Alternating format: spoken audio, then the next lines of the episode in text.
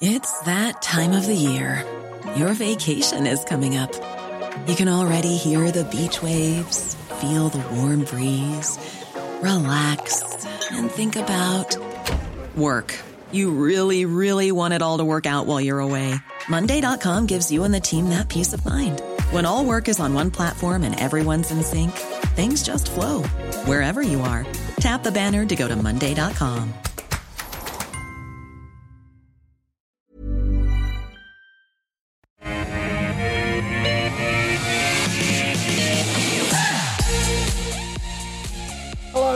Welcome to a Monday, the afternoon here on AusBiz, and of course we kick off the PM live from our Barangaroo studios as usual with the call, 10 stocks picked by you. I put them to 10 experts. We do it all in an hour on this 25th of July. Joining me today on the panel, Gaurav Sodhi from Intelligent Investor, and Luke Winchester has made his way down from Merriweather Capital, from The Hunter. Luke, good to see you. Thanks, Kaushy. Down into the big smoke. Into the big smoke. I don't think I've ever heard a more enthusiastic introduction than that. Yeah. Oh, yeah. We cross the Luke all the time. No, it's good to see him in person. Which is fabulous down regularly. Now, of course, you're in Nathan's hot seat usually that gives Gaurav a bit of curry. So we get along much better than Nathan. I'm just saying you get along too well with him. I'll put my ag hat on and what else is Nathan into? Yeah, put your angry face on. And then let's do it. All right, let's take a lot to talk about today. So let's look at the first five stocks we're going to cover in the first half hour of the show. Sonic, Seven Group, Close the Loop, Aurizon, and also WAM Capital. Stock of the day. Thought we'd look at the smaller end of the market, MoneyMe.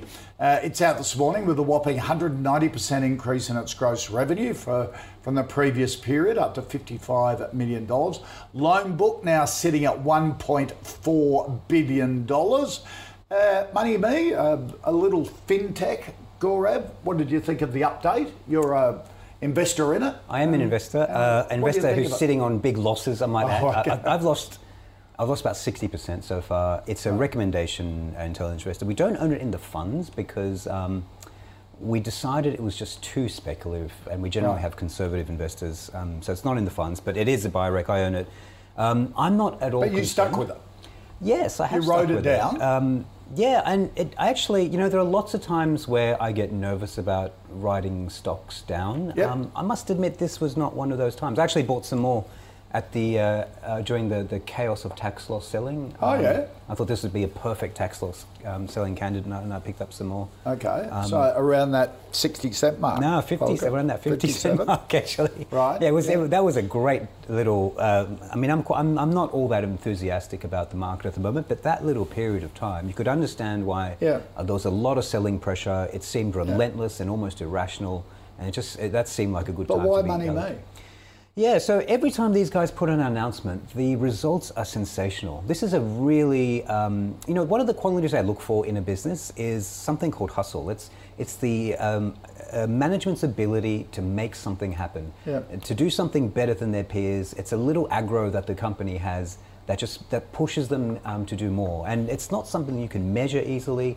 It's not something you can replicate. It's not something that shows up on the balance sheet. Yeah. But over time, it is everything. It's the difference between Telstra and Macquarie Telecom.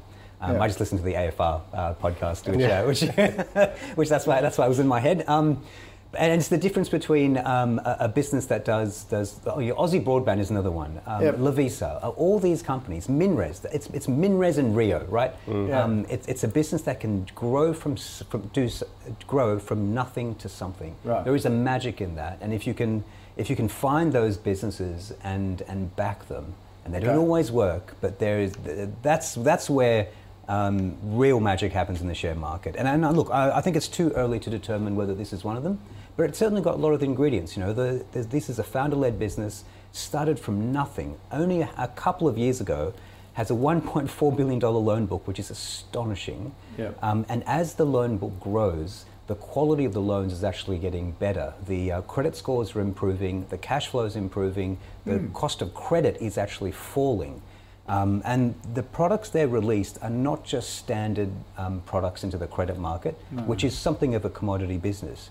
These are quite specialized niche products. I have relatives and mates in the car industry. Autopay. And yeah. They're all talking about that. I was with a bunch of car dealers on Friday night in Adelaide at the MG Dealer Awards, and it's a sensation. I was quizzing them, so I said, you know, what's and what they said. We've never seen take up like it in a finance package. Well, so I think within that little niche, it's now their largest business segment, and it's only 18 months old. Okay, I think it's there's still a long way to go. The accounting is excruciating here. Every time they make a loan, they recognise the expected impairment on day one, even though the expected payoff doesn't come over a number of years. So as it grows, it looks like it's losing more and more money, which I think confuses a lot of investors, even professional investors. Yeah. But I think you'll find that the cash flow here is going to start coming in. It's already profitable. Cash flows are potentially quite strong in this business, and it's wonderfully managed. The founder owns a huge chunk. Luke will tell me how much. About 50%. Yeah. But so it's a buy for me. Yeah, speculative buy, because these things can blow up, but. Yeah, the founder owning such a large chunk is probably the sleep at night factor you have with this business, because I agree with all of Gaurav's points around they can very much be black box businesses, the accounting can be very opaque. And the other one as well is, for most of these fintechs, and I think MoneyMe is probably better than these peers, but you've had Wiser, Prosper, a few others list, and some unlisted ones as well in recent times. Not many have been tested by a true economic cycle yet, and so I think the market has really taken a step back and say, let's really see. Well, particularly when Bolt said, we're just going to give our money back and finish on 29th. That's right. I mean, a way you can think about it, these guys, I agree with that hustle point. They really do outcompete most of the big banks. But given the distribution the big banks have, there's usually a reason why they don't compete in certain areas, and they're happy to give it to these minnows. So always keep in mind that, you know, you're probably playing in a space where the majors probably don't need to. But that can be for reasons because they're so lucrative where they play in mortgages. Look, the main thing I note for this business is there's very little equity backing that loan book, and I think that's the main risk to it. Is it requires flawless execution because it's so heavily leveraged. You know, to the point where, as Gaurav points out, $1.4 billion loan book, and I've just brought it up, only $22 million equity. So, which is extraordinary for the returns. That's right. So as equity investors, your returns are insanely juiced up. Yeah. But it doesn't. It means that requires that flawless execution, because if you get that little slight stumble, it doesn't take much. Bought Society One too, didn't they? They bought Society One, which I question a little bit, because I think it took them out of their core. But I mean, I go back to that sleep at night factor. You've got a founder who owns 50% of the business. He has a lot of the characteristics Gaurav talks about with hustle. You know, even if I don't immediately see the big rationale behind it, you know, I sort of implicitly trust someone like him, or I give him the time, or the you know, see how he goes before I make a definitive call. Look, I agree with Gaurav. It's for the right investor, And if you're a conservative investor, I wouldn't touch it. That's correct. Yeah. It's a business that has a very wide range of outcomes here.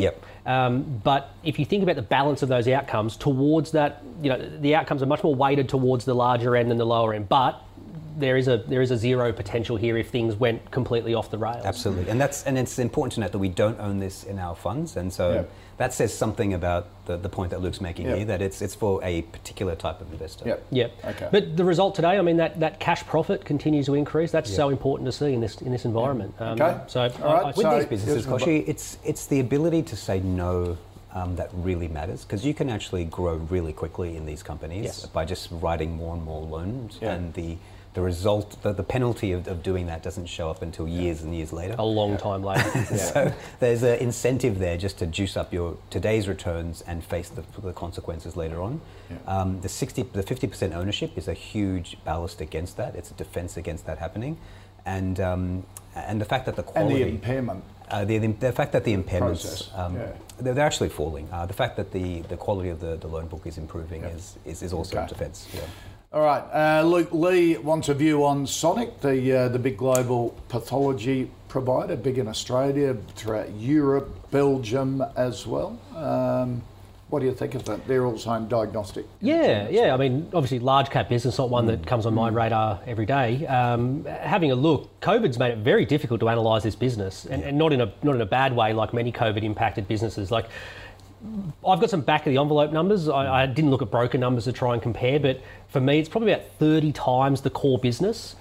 On a reported, maybe about 10. Yeah. Like that valuation, the earnings they're getting out of COVID, you know, between 1 to 1.3 billion revenue, but as best as I can see, exceptionally high margins on the COVID testing, maybe somewhere as high as like 70% EBITDA margins. We back sold for, what's that little one that's listed? Clinical labs. Clinical labs. We back sold for clinical labs and came to 80% margins. I was going to say, I've got 70 to 80. I didn't want to say 80 because it seemed absurd. It seemed silly, yeah. But so that's what the government's been paying them. Insane. Yeah. Well, your tax dollars. We've been paying. Exactly. Yes. See, I always had this in the back of my mind as they kept doing all these things. You can see why so many businesses look at the government and salivate, right? They're just so bad at this stuff. Yep. So, potentially 80% EBITDA margins, but on not insignificant revenue. I mean, you know, the core business only did like 5 or 6 before COVID came along. So has the peak passed? I think so. In particular, the dropping of the restrictions around travel, I think, was a big one in last half coming up into December when you still required a PCR for travel. I think that was a big driver. That's now eased. I suspect it remains around in some form or fashion, but at a lower level. My main comment though, like full credit to management, because a lot of businesses will be gifted this golden goose and just completely waste it. They haven't done that. Paid down a ton of debt, got a buyback, increased their dividend, and to the point where, again, I'm doing some back of the envelope numbers here, but if I bring back their core earnings, you know, assume COVID goes to zero at some point, their core earnings, where their current debt levels are, they can probably tack an extra 1 to 1.5 billion debt onto the business, where they've historically been around that 2.5 times EBITDA. So you'd be talking about 20% earnings accretion just from levering the business back up to where it was, because they've paid down so much debt through this COVID. So, look, I think you're paying a pretty steep price around that 30 times earnings, but COVID, I suspect, those COVID earnings will continue for some time.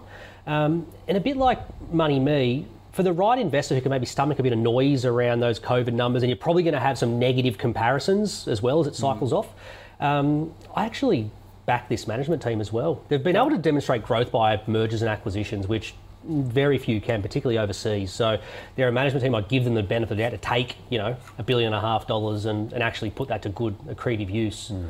So I would say a buy, but again, be prepared to stomach some noise, particularly near-term earnings will probably look a little bit lumpy with that COVID running off. Okay. Yeah, this is going to be a boring show, Kaushy, because we're going to, I suspect we're going to agree more than I'd like to. But me too. But this point about Sonic, I don't want you to agree. No, that's no fun. Oh, it's good. Bring Nathan back. Yeah. No, let's not do that. This point about looking at the numbers and ignoring them is really important because they're quite ridiculous. You might look at this and think it's trading on 10 times, but you look at what's happened. The revenue's gone from 6 billion to 9 billion pre-COVID to today. And the NPAT has tripled. It's gone from 500 million to 1.5 billion. And so you've had margin expansion on top of revenue expansion. I get a slightly lower NPAT. So I've assumed that the excess doesn't just fall to zero, but there's a slightly higher base following all this. So I get the sort of low 20s multiple once you normalise. And that makes it, I think, an interesting proposition. I wouldn't buy it myself. I think there are better ideas out there, but for a more conservative investor who wants to buy the highest quality businesses, I think this is in that top tier. This is an outstanding quality business. What makes it so good is that this testing business, they have centralized labs, which are essentially fixed cost operations, and the more tests you can funnel through those labs, the better your margins get, the harder it is for anyone else to compete with you. And these guys, we compared them to ACL and did some numbers. They do 4 times the profitability per test that ACL can get. It's a really strong business, and their capital allocation has been really good. Once you have these labs set up, you can actually then buy. It makes sense to buy distribution points and to get more tests funneled through those labs. It's a really powerful moat, and it's hard to compete with. They're number one in the market, and they're chasing that spot elsewhere in the world.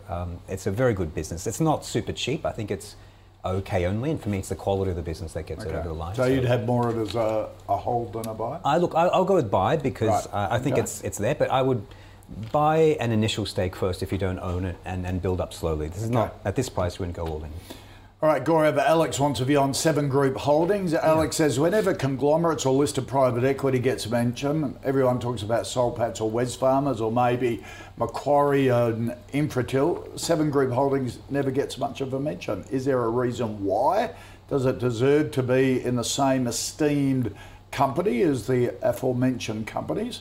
Seven West seems to have an interesting, diverse group of holdings. Caterpillar, which he says is interesting in his humble opinion. Dividends per share been growing steadily? I really like this question, actually. I like the way it's been thought out. Yeah. An interesting, one way of looking for ideas is looking for similar situations that do the same thing in activity-wise and that price differently in terms of valuation. And that can, often the market's quite correct to price things with that variance, but sometimes you get these quirks, and I must admit, I have been guilty of dismissing Seven West. I always thought Seven Group. Sorry, Seven Group. Yeah, thank you, Kaushy. And, that's the big confusion. It is confusing, isn't it? Yeah. and because Seven the codes West are so similar. Owns the TV network. Seven Group has a large shareholding in Seven West, but has all the other bits to it. Correct. And I've been dismissive of this because I've seen it as the plaything of an individual, of one family. But actually, when you dig through the numbers here and go through the business, it is quite attractive. I was quite surprised. Specifically, the largest chunk of this is Westrac. Yeah. They don't really give you an asset value of Westrac, but it looks like they make about half their cash flow from the Westrac business. Now, Westrac is a distributor for Caterpillar products, which Australia is one of the largest markets in the world for, because of all the activity in WA. And you'd think, I thought that this was just a cyclical business where you sort of sold machinery in good times and didn't sell it in bad times. In fact, what happens is they sell large fleets, and as that fleet grows, the revenue base that you generate from maintaining that fleet and servicing it also grows. So it looks like about 40%. Like a car dealer. Like a car dealer. You get it from the service. You get it from the service, that's right. Yeah. So it looks like about 40% of that Westrac revenue is actually servicing. Wow. Yeah, servicing and maintenance, and it's actually growing. It's a fantastic business. I'm not sure how they stumbled onto this, but it is a really good business. Coats higher, is mediocre, but well managed and generates good cash. Boral, they own 70% of Boral. I think this is really interesting. Look, they, Boral's a lousy business, but the plan that they've outlined, so within Boral there's a cement and quarry business, and cement and quarry businesses all over the world are super profitable. They're little regional monopolies. It costs a fortune to move this stuff around, so once you establish your logistics, you're kind of set and you can dominate that little regional market. And these guys want to go back, sell everything off and go back to being a smaller, more profitable business. And if they can do that, that's going to be really interesting. And with a 70% holding, I think their chances are pretty good. The energy business, I don't like Beach Energy. I'll say it up front, it's my least favorite energy stock because I don't think they have a strategy. They just got a whole heap of assets and hoping one of them does well. But it's not a disaster. And they've got a shareholding in a gas field that I lost all my money on, called Crux. There was a little gas business that went bust that I was a shareholder in years ago, and they actually bought that out of bankruptcy. Right. And that's going to be really profitable in this environment. They're going to funnel that into an LNG project. Look, I think this is a cracking idea. There's so many optionalities, so many ways to make money if they do sensible things. And the history of this business is that it does do sensible things. They don't hold the best quality assets, but they do leverage their ownership to make sure they get good outcomes for themselves. Yeah. And hopefully, as a minority shareholder, you can share in those outcomes. I think it looks okay. I think this is I'm going to go spec buy just because, really, you shouldn't be buying at this point. The reporting season's a couple of weeks away. Yeah. Why not just see how it goes? It's not. So have a look at it after reporting. I think so. But this is firmly on my watch list. Thank you for the thoughtful question, and it's more interesting than I would have thought. Because they actually used their leverage in Boral for them to sell the US operation, which is terrible. That you've been calling on for years to get rid of the US. Indeed. And they forced them to do it. Yep. Luke? I think to answer Alex's main question about why it doesn't get compared to some of those other conglomerates is, when you look at the businesses they own, I think you can lump them all into the same cyclical mining /construction you know, that general field, other than the media assets, which obviously sit on the side. So I think most people look, it's, you know, a conglomerate usually gives you a diverse range of industries and exposures, whereas these guys, they stick to what they do best, which is, you know, come into these cyclical businesses, usually at cyclical lows, clean up the historical issues that are usually there, and, you know, put their expertise and their balance sheet as well. I think they effectively use their balance sheet, unlike a lot of other larger businesses. Yep. They're exceptional capital allocators, so they probably do deserve to be there alongside Wesfarmers and guys like that.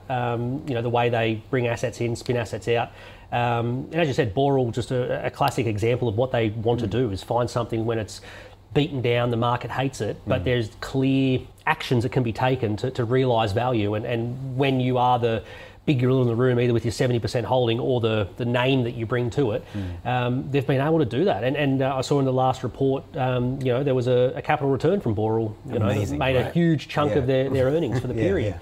Yeah. So look, for me, I think this is one where, a bit like Sonic just before, you know, you can sort of get a bit picky and choosy around timing and the cyclicality of earnings and things like that.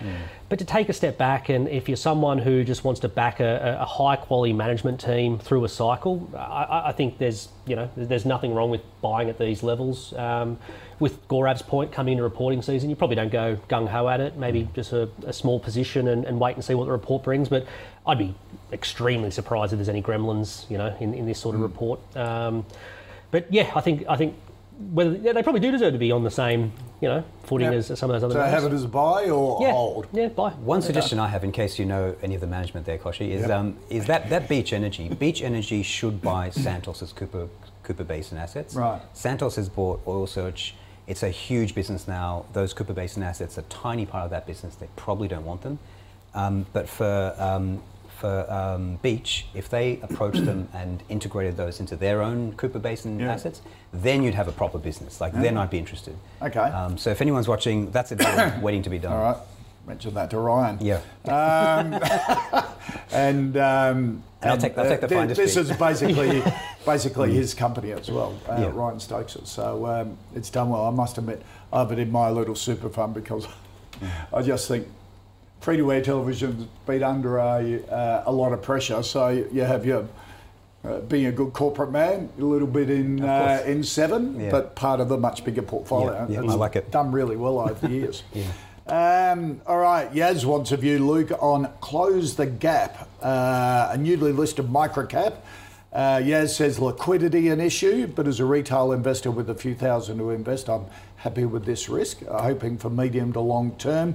Average entry price around 30 cents as part of the ever popular circular economy, end-to-end solutions across packaging and consumables. It's interesting, it is only recently listed, isn't it? But started out as toner and cartridge recycling business. Yeah, you actually see their bins, you know, Office Works and places like that. And then bulk themselves up with an acquisition. What do you think? And then listed, I'll Gaurav, we're going to be agreeing here, Kaushy. I've got this on my broader watch list of stocks, of you know, something worth keeping an eye on, but there are two parts to it which straight away I need to see a longer sort of operating history on the markets before I'd really get any sort of conviction. So the first one's the recent listing. Now that's fine. I've you know, got no opposition to IPOs or anything recently listed. Yep. But the way it came to market is one where I've seen other businesses sort of blow up in the past, which is you bring two or three different businesses together, package them up, put them on the market, and sort of hope everything works out. To get the bulk. You get the scale and things like that. So that's not my favourite way of coming to market. Number one. Two is post-listing, you know, made two acquisitions and a comment in the last report that they've got three that they're close looking at. So again, three businesses brought together for the IPO, you know, another five potentially, you know, less than 8 months after listing. There's a lot going on. And I just, for that sort of strategy, I just need to see the history that you can execute an acquisition strategy. I mean, go back to Sonic before. It's a management team where I'm happy to grant them that sort of pipeline because they've proven they can do it. And it's not like these guys are buying little Aussie niche things to plug into their network. It's a global business, which I found actually very surprising when I looked at it. Look, it's in a nice space. I think we can all agree, like, that sort of sustainability, conservation, it's got support by governments, enterprises. I can see the appeal of what they're trying to do. So I've got it on my watch list purely for that reason. Just I can see that this is a business where it's going to be playing in the right space. I just need a much longer operating history before I can get real conviction. So but to go back to Yaz's point, you know, if you acknowledge all those risks and you're willing to take that high risk position, I've got no problem with that. It is profitable, it does generate cash, so that's two big risks, you know, taken out right there. But just be aware that, you know, there are some operational things that you know, a bit riskier. Gaurav? I'm going to be less charitable. I think this has warning bells written all over it. Yeah, the fact that it made a huge acquisition just before it came to market, it's a big warning bell in itself. For the fact that it's continuing that strategy right after listing is further source of worry. The way a business lists is really important. It tells you so much. I mean, listings are an insiders outsiders problem. You know, the insiders have all the information and they're trying to get a job done, and from the outside you have to make a lot of judgments about what's happening inside this business. And often you'll see businesses get prepared for listings, so the 1 or even 2 years before a listing takes place, the preparation happens. You know, the capex mysteriously declines, cash starts to build, all sorts of sales contracts are announced. It gets dressed up. You're talking about Dick Smith, the ultimate dress up. Yeah. And this looks like it's been dressed up for a sale. Often, it's amazing how often I see this, a business suddenly announcing a merger and then coming to market. And that's done to improve the story at the time of the IPO. I can't even tell what this business really does. I mean, look, go through the presentation. Someone go through the presentation and tell me what it does. From the presentation, I'd have no idea. It looks to me like it's a waste management business, and yet it's... The narrative they're weaving is of some sort of technology green. I think one final point, Kaushy, is one note I had. When I looked at it, I didn't see that one killer piece of IP as well. Like, you sometimes see business, they might have a lot of moving parts, but there's one piece of intellectual property that really drives high margins and a niche. I didn't see that, and so to me it feels like a low margin scale game. One other killer point. They just changed their auditor from BDO, which is a big established name in this end of the market, to a business I've never heard of called Nexia. Now, nothing wrong with Nexia. I'm sure they're doing the best they can. But there was a note saying that BDO had resigned from the role. So when your auditor resigns and you go pick up a no-name auditor, look, anything. There's lots of reasons for that, but I wouldn't buy it. All right, we need to move it along a bit halfway through. Yikes. Aurizon, Andy wants a view on Aurizon, the big coal rail freight business. And also says, can you ask the coal stock guru, Gaurav, what he thinks of Aurizon, in particular the One Rail acquisition, and if your passion for coal sort of goes into coal freight. Is that the ripple effect or not? I have no passion for coal. I don't care what I buy or what I sell. I want to make money, Kaushy. Yep. I want returns, and wherever that takes me, that's where I'll go. Yep. And I don't think you'll get it here. Right. The interesting thing about coal is that what I like about it is that the supply side is constrained and no one's getting volume out of the ground, and that will benefit the people who have production at the moment. Those dynamics don't necessarily favour Aurizon, who work on volume. So if the supply side is constrained, you don't necessarily get all the volume benefits. Yep. That's the reason why Whitehaven and New Hope are flying is because supply is constrained. That's actually to Aurizon's detriment. Okay. The other thing is this acquisition I think it's a terrible idea. To me, it's been done to get rid of the coal in their business. Once they've completed this, they have to demerge the coal haulage business. I don't know how that's going to go. To me, this acquisition has been done to change the narrative about Aurizon, and I would actually sell this. You're actually buying, and they bought the asset off Macquarie as well, which is there's one person you don't buy assets from, it's those guys. Right, okay. I'd avoid this. Lou? Not much to add. I mean, it's an infrastructure asset. I think we'll talk about Goodman later on, but rising rates are a double headwind for these guys, not just on their valuation, but also the debt they carry. Yep. I actually, the other problem they have is, you've had a lot of private bids for infrastructure assets like Sydney Airport, Unity, ALX had a bid. With the ESG filters, these guys probably don't even have the benefit of private money looking at them either. So, which is why they're wanting to get out. Yeah, I mean, they spent years talking about the benefits of not being tied to pricing mechanisms for coal when the price was, $40, and now all of a sudden it's the problem they have. So, maybe a dividend, but even then, there's probably better yields out there. Luke, Ashish wants a view on WAM Capital and comparing it to LSF, the long short fund, saying, but if we compare that with WAM, which one do you prefer? The long short fund or WAM Capital? I know capital growth is less in WAM, but the yield is about 9%. Long short fund is having capital growth, but yield is less compared to WAM.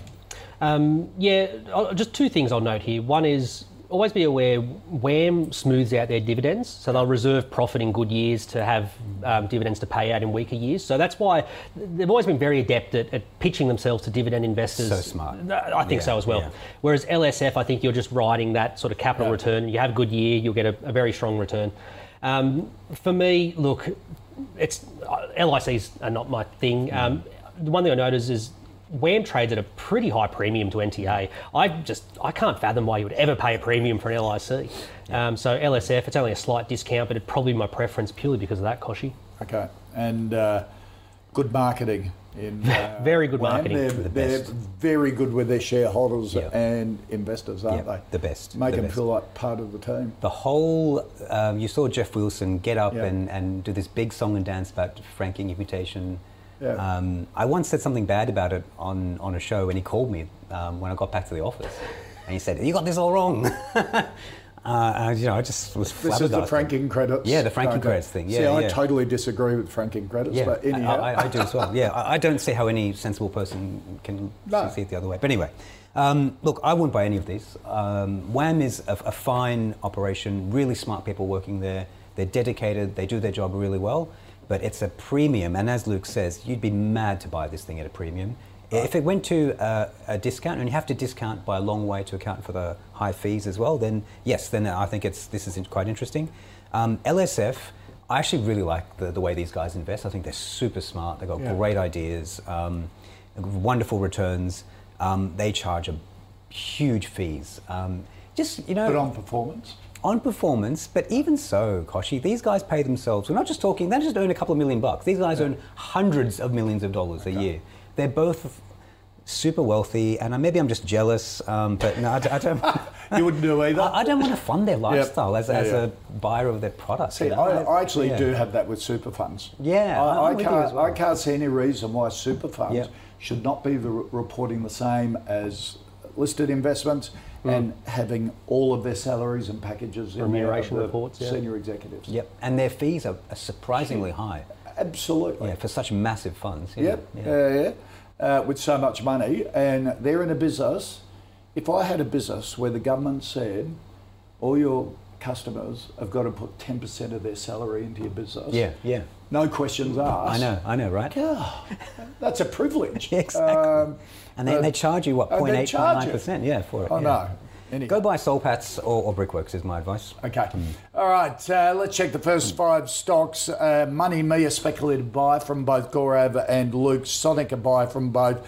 Seven Group, a speculative buy from both.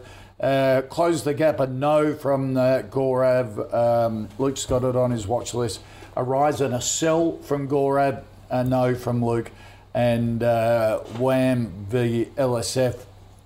LSF for Luke, neither for Gaurav. Soul Patts and Brickworks would be his picks there. Here at the call, we've been tracking our own fantasy high conviction fund as put together by our investment committee. The latest meeting is, you can watch it on ausbiz.com. Tyro, Qantas, Frontier Digital Ventures, Tabcorp and Steadfast were removed last time. Babcorp put in, cash up to 10%.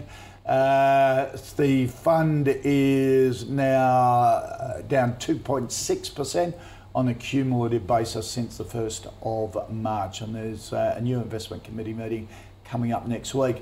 At CMC, we've been in the game for a while, and although a lot of things have changed, our mentality hasn't. We aim to give experienced traders the best trading experience, like our expert platform with its second-to-none trading tools, plus our pricing is completely transparent. That's why people who've been trading for a long time stay with us for a long time. So if you're serious about trading, switch to the market leader trusted for over 30 years. Trade CFDs your way at cmcmarkets.com. You don't own underlying assets. Consider relevant PDS and TMD or information memorandum for CMC Pro accounts at our website.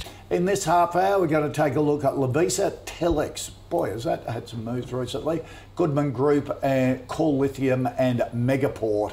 Lovisa, Gaurav, the retailer, the sort of low-end jewellery, custom costume jewellery business that my granddaughters buy and my wife as well. Brett Blundy's retail business? Yeah, I'm starting to get a bit suspicious because every time I'm on with Luke, Lovisa seems to pop up. Yeah, I think we've covered it 3 times. Luke, do you have something to tell me? Yeah, I think it's about, this is probably the third time. I think it's the third time. Yeah, and everyone knows I love this business. I own it. I can't remember if we owned it in the funds. I think we still own some in the funds, but it's a top, I think it's a top 4 holding for me personally. And I think this is the best retailer in Australia. It's the best economics of any retailer I've ever seen. I always tell this story, but when I first looked at it, I thought it was a fraud. And it's clearly not, to be sure, it's not. But it just shows how much money it makes. But it's been battered like all the other retailers too, hasn't it? It's doing all right, Kaushy. Oh, is it? It's $16 or so. I think it's all right. It's had the pick up in the last month. Yeah, I mean. I think my buy price, I'm actually the analyst on Lovisa, so I should know this better, but I think my buy price is $13 or $14. Right. And that's when I probably go back in and start nibbling again. This is the kind of business that's about to report, and you really want to wait for that report, I think, because the range of outcomes is wide. It's still not cheap, it's on a high multiple, but it thoroughly deserves that high multiple. The bull case here, as I'm sure we've explained before, is these guys are in rollout phase in the US. They've only got 100 stores in the US. I think they can 10 times that number and then double it again over time. And this could be multiples of their share price if they get that right. And that's why you've got to watch this thing continuously. Every report is important. And the personnel behind this business, they're important as well. So it's a position you have to watch carefully. But as long as they're executing, this remains a really interesting idea. For you and wait for results. Luke? I agree with that point of watching it carefully, particularly that US expansion, because we've both been positive on it. I would probably say hold, although if you didn't own it, I could definitely see someone having a small starter.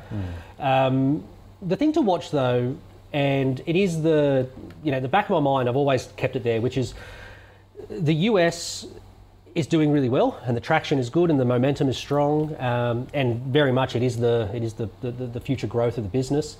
But if you rewind maybe 5 or 6 years, the excitement back then was the UK, and the UK was going to be the next big leg after the Australian business had sort of stalled out at about 150 stores. And the UK sort of stalled out as well, at about 40 stores. And I think if you, I don't have broker notes, but I think if you rewind, 3, 4, 5 years, many people probably would have factored the UK at a few hundred stores, like maybe 500. So they've done the right thing. I mean, they haven't chased growth for the sake of it. They've pivoted very well. They closed stores when they're not working. But it is always worth keeping in mind that there has been regions where you think that momentum is looking strong and then it stalls out for whatever reason. Now, the US, it hasn't so far, and I think that's why the excitement's still there in the charts. Is it a good thing they're smart enough to know it's stalled? That's right. Let's move on. That's right. And some management teams, because this is a business where your absolute numbers can always be juiced up just by store rollouts. But at a unit level, that metrics can really deteriorate without the market really knowing, unless you provide some granular details. They're not like that, and I think you've seen that in the past because they slowed down the French rollout when they sort of hit some roadblocks there. The UK slowed down, but the US hasn't, and I think that's a sign they've hit that product market fit. They're really resonating with the consumers over there, and it's full blazing ahead. So, but you're right, you've got to change your mind quick if the data turns, right? And because they will. That's the thing. Management will. So as investors, you have to as well. Mm-hmm. If your sort of base case is that the US ends up at 500 stores in the next 3 or 4 years, you know, management could very quickly turn off that trajectory if they're seeing the metrics turn down. But until then, like I agree with Gaurav, watch it closely. But until you see that change, it's definitely a hold. But I could actually see a small buy. Yeah. Okay, after the results. All right, Guy, Luke wants a view on Telix. Guy says, I'm a holder. Feel the company just starting to gain great traction with its product.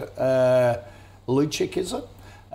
Share price has rocketed over recent times. I'm in the medical field. This is Guy. And what they're doing with the current prostate imaging and the research on renal cancer imaging is very exciting. The idea that they can also microdose radiation treatment with this is huge as well. Prostate cancer, second commonest cancer death in males.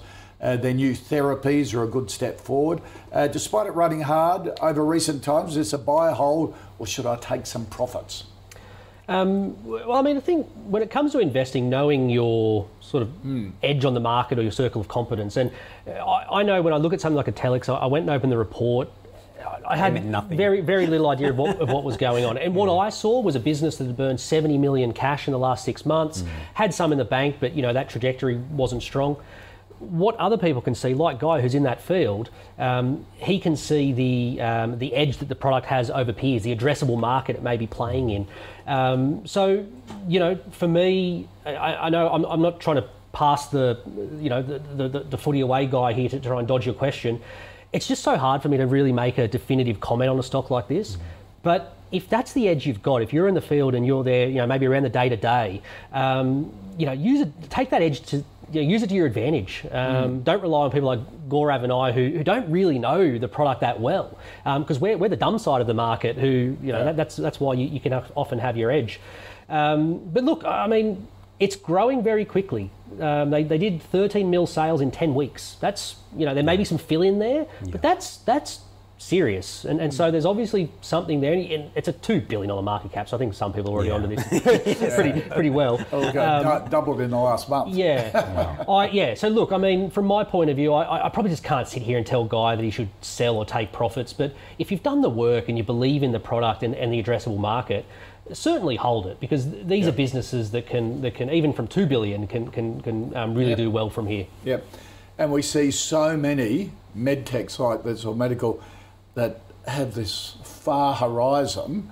Looks like these guys have done all the work and you're pretty close to the horizon. I think that's the key. That's key. It looks like the product has just been released. Yeah. The annual numbers look terrible, but then if you open their latest quarterly, they've got $20 million of sales revenue there in the quarter, which is quite a big change. But break that down, and 17 of that $22 million is from government rebates and grants, R&D and tax incentives and the like, and it's only $5 million of actual sales receipts. So, be careful. I mean, you had to dig through to get to that. They didn't make that super clear. They did say it was timing. Okay. So I think they're expecting the 15 mil to come through in the next quarter. All right, okay. So, but actually, to your point, you know, as investors, you can wait for that. You don't have to be there early. You can wait and make sure it comes through. I was shocked by the market cap. When I was going through I often look at the business first before I look at the size, and I could think to myself, okay, what might this be worth before I then look at the size?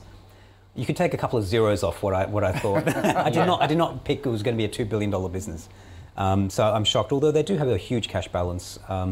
And look, as Luke said, I feel silly trying to give you an opinion about this company, because I opened that presentation and it could have been in any language. I have no idea what they're talking about. Yeah. We once made money out of a business called Certex, which had SIRS fees, which is micro-targeting radiation dose, a bit like this.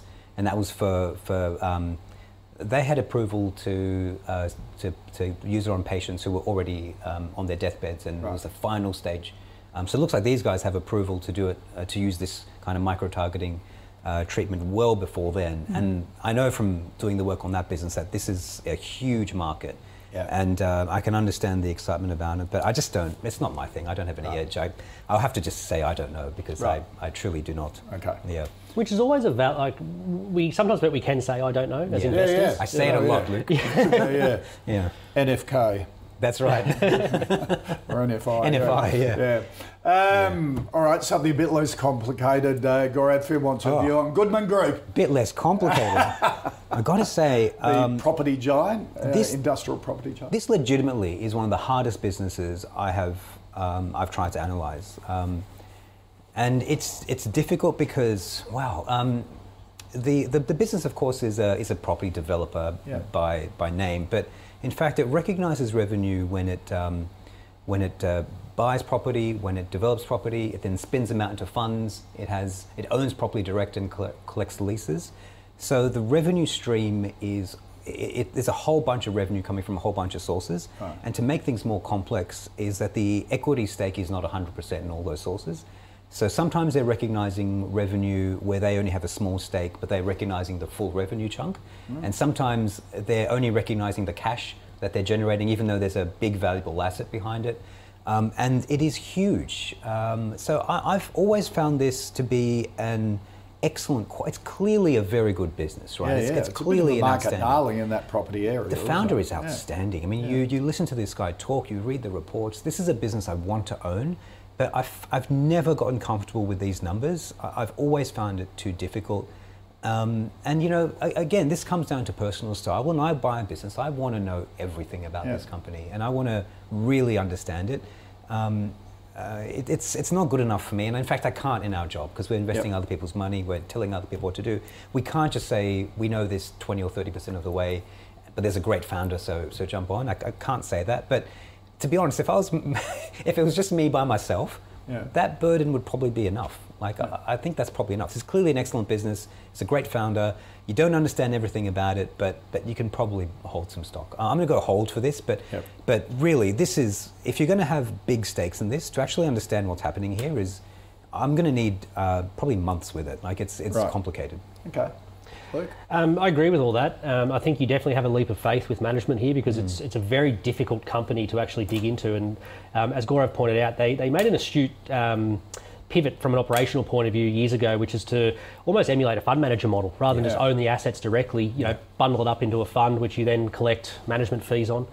And what that brought was a much higher multiple from the market, you know, more akin to previously stuff like Magellan and Pinnacle, not quite that high, but that sort of idea. Mm-hmm. Look, they're in the right space, in that industrial REIT space, rather than, I don't want to touch office right now, and retail, you know, challenged as well. It's expensive on any sort of, you know, normal metric, even dividend yield, which is sometimes a metric you can use for REITs. 1.5%, it's minuscule. Yeah. Yeah. 24 times operating earnings. The main thing I see, look, I agree with Gaurav. I think you'd hold it just on the quality of management. You know, demonstrated for, I was going to say decades, but actually nearly blew up in the GFC. But that was a really important time for them. Yeah. Because it used to be a highly geared, high debt operation, and he completely changed. They learned their lesson. You like Brickworks, you mentioned that. And they have a deal with Brickworks. They do, but that's, in comparison, that's a really easy company to understand. I can understand what's going on in Brickworks. Yeah. This is complicated. Yeah. So the main reason I would hold, though, is... they had a big fall in their cap rates last half on the back of, you know, treasury yield staying low. Yep. You know, these need to unwind. So I went and had a look at 31st of December. The US, just take the US 10-year, was like 1.5%. It's now nearly 3%. Oh wow! So you know, these REITs need to unwind these cap rates. I think the cap rate's 4 at the moment. 4, yes. It probably needs to go up by 50%. Well, as I said, you can get 3% from the US 10-year. Yeah, yeah. So they need to go up, which means that tailwind they've had of recognising the revals through the profit and loss will reverse. The market will look through that, and arguably the market is now, because you're seeing, you know, the share price that's come off is the reflection that NTA will reduce as their cap rates go up. So the market's ahead of it, but just be aware the numbers will look probably a little bit ugly over the next couple of halves as they unwind some of those, you know, historically very, very low cap rates. Right. Okay. Luke, Carson wants a view on Core Lithium. I believe this is Carson. It's a stock many viewers would like to see on the show. Of course, it's got lithium, copper deposits, Northern Territory and South Australia, and the Finniss project. I'll be very quick because I know Gaurav will add much more value than I will. Whenever stocks like this come up, my preference is always for people who are producing today. Like if you've got, be it coal, lithium, whatever the record high prices are, I think the inclination from people is to try and chase these explorers who can, you know, maybe turn into something, which these guys are further along that path than many others. Mm. But give me a Pilbara, give me a Allchem, who are out there today getting the, you know, $1,500 or whatever lithium prices are. Yep. But, you know, as I said, I just don't know enough to say, to cast them, but I'm sure Gaurav will. Yeah. Yeah, look, I've got to say, lithium is one I've completely switched off on. I think this has all the makings of a really, really hot market. Yeah. There's far too much enthusiasm here. There's far too much retail enthusiasm in particular, and I wouldn't be buying any of them. Right. I own Minres, and for me that's it's a core holding. It's a top three position, and I wouldn't be selling it. If you want exposure to Minres has lithium, but then it has part of a portfolio of resources. So if you want to be dabble, honest, Minres, I wouldn't be buying Minres today either. I think that iron ore price is falling over. It should probably be 30 or 40% lower than what it is. I'm shocked it is where it is, really. Mm. And I would say the same for lithium. Like, lithium just demands so much faith. It's quite plausible that lithium stays at these prices, but there's a lot of demand for lithium, right? And a lot of people get enthused by that and think that's a great thing. But these battery businesses are not going to pay the spot price for lithium. There's going to be innovation, and there's going to be some other way to get this stuff out of the ground. Now, you can already use sea rocks to extract lithium. It's the cheapest way to get lithium. It's a low value lithium product, but there are already alternatives from using spodumene and brines, and they're working on that and working on the processing techniques in China already. Like, this is not a slam dunk. You want to you want to still be very cautious about the price you're paying. And I think if all you're doing is mining spodumene, you're going to be in trouble. Yeah. You need to get up on that value chain and start turning spodumene into hydroxide. For every ton of ore you dig up, you get 10x the revenue if you can convert it into hydroxide. And that's where Minres is. I think there's one other business on the ASX whose name escapes me. I don't think it's Pilbara, but I think it's Allchem, isn't it? Might be Allchem. It's the Orocobra merger. And they're the only ones I'd be looking at. I think, for me, I'd be staying away from these. Okay. They're very close to production. There's nothing wrong with the operation. It's smallish. It could get bigger, but this is not an area I want to be invested in. All right, let's go from lithium to data centres. Ollie wants a view on Megaport, Gaurav. 400 data centres, 130 cities. What do you think of Megaport? Yeah, I'm very suspicious when I keep on hearing that, and it really puts me off because in all management's presentations, it's those stats. We have this many connections, and we're in this many data centers, and there's a common view that this is a monopoly, and it just is not. First of all, 80% of the traffic goes to 4 nodes, and so you can actually replicate that. This whole hundreds of data center network can be replicated at a fraction of the cost. You can do 80% of that network at about 5% of the cost if you just replicated those 4 nodes, and those 4 nodes are the big hyperscaler nodes. If you just recreated those, you'd have 80% of that network done and replicated. The rest of it, the other data centers do exactly the same thing. Equinix has a gigantic network, and it's free for all the internal customers of those data centers to use. NextDC is valuable because it's doing the same thing.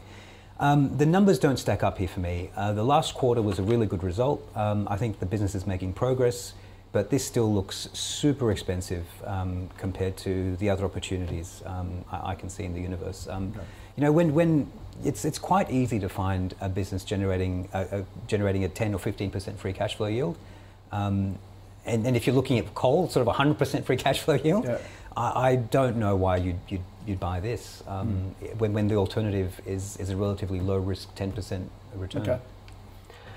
This is one that came up a few weeks ago. It did, didn't it? I remember, and we discussed a lot of those points. And I sort of said, look, what I needed to see was just some sort of fiscal responsibility from management. Like, it was growth at all costs. But the problem was that the growth wasn't even hyper growth. It was sort of, you know, low single digit quarter on quarter, nice and steady. But for what you were paying, you needed more. Operationally, I agree with Gaurav. I think it gets overlooked that the data center operators themselves can effectively replicate their product. I think Megaport will always have a position though, because you'll have enterprises who won't want to be reliant on one data centre. Yep. And so if you want to use different operators, you need Megaport. Yep. But that's a much smaller market than what they sort of project. It's not a monopoly. It's not a monopoly market at all. Yeah. I agree. So it had a very nice spike. We've got the chart there. I suspect a lot of that was short covering. It was very, very heavily shorted. The quarterly was good. They reported a positive EBITDA and some positive operating cash flow. Mm. When you actually go and have a read, though, there's a lot of timing in there. So there was, a payment that was deferred into the coming quarter. Mm. There was some larger payments in the prior quarter that meant they were saving a bit of money. It was very convenient that in the quarter where they had to show positive cash flow, that they happened to show positive cash flow. Yeah. So I think, I made that point, that's what I wanted to see. Mm. It was a good quarter, but I need maybe 2 or 3 more. Mm-hmm. But it doesn't surprise me that if you were short, you'd probably just go, look, we've had a good trade. I wouldn't be short. That was a good quarter. Yeah. Let's just take our money and run. So you saw that bounce. Yeah. If you're on the sidelines, stay there and just make sure another quarter or two like that comes through. The market cap seems awfully high for the amount of cash this business can even potentially bring in. I'm not sure what the market size is, but it's a fairly significant. I think it comes back to your main point though, is at scale, this is a business should have very low incremental costs and should spit out some good free cash flow. It's just about how does it get there, and then what does it take to get there as well. So not yet. All right, let's recap the final 5 stocks. Lovisa is a hold from both Gaurav and Luke. NFI on Telix because it's just so complicated, and you've got to be in that cancer research market. Goodman Group a hold from both, Core Lithium a no from both, and Megaport a no as well. So from today, MoneyMe, Sonic and Seven Group go up to the investment committee because that's the filter to get there. Gaurav Sodhi from Intelligent Investor, good to see you, mate. As always, Luke Winchester, give him a bit more curry next time. Always great to have you in the studio live as well. It's fabulous to see you. If you've got any stocks you'd like me to put to our expert panel, flick them in an email to me, thecall@ausbiz.com.au, or tweet us using the @AusbizTV handle. All the stocks in the call's fantasy portfolio are at ausbiz.co/portfolio. See you same time tomorrow, midday Eastern Standard Time, for another edition of The Call. A lot more on AusBiz coming up.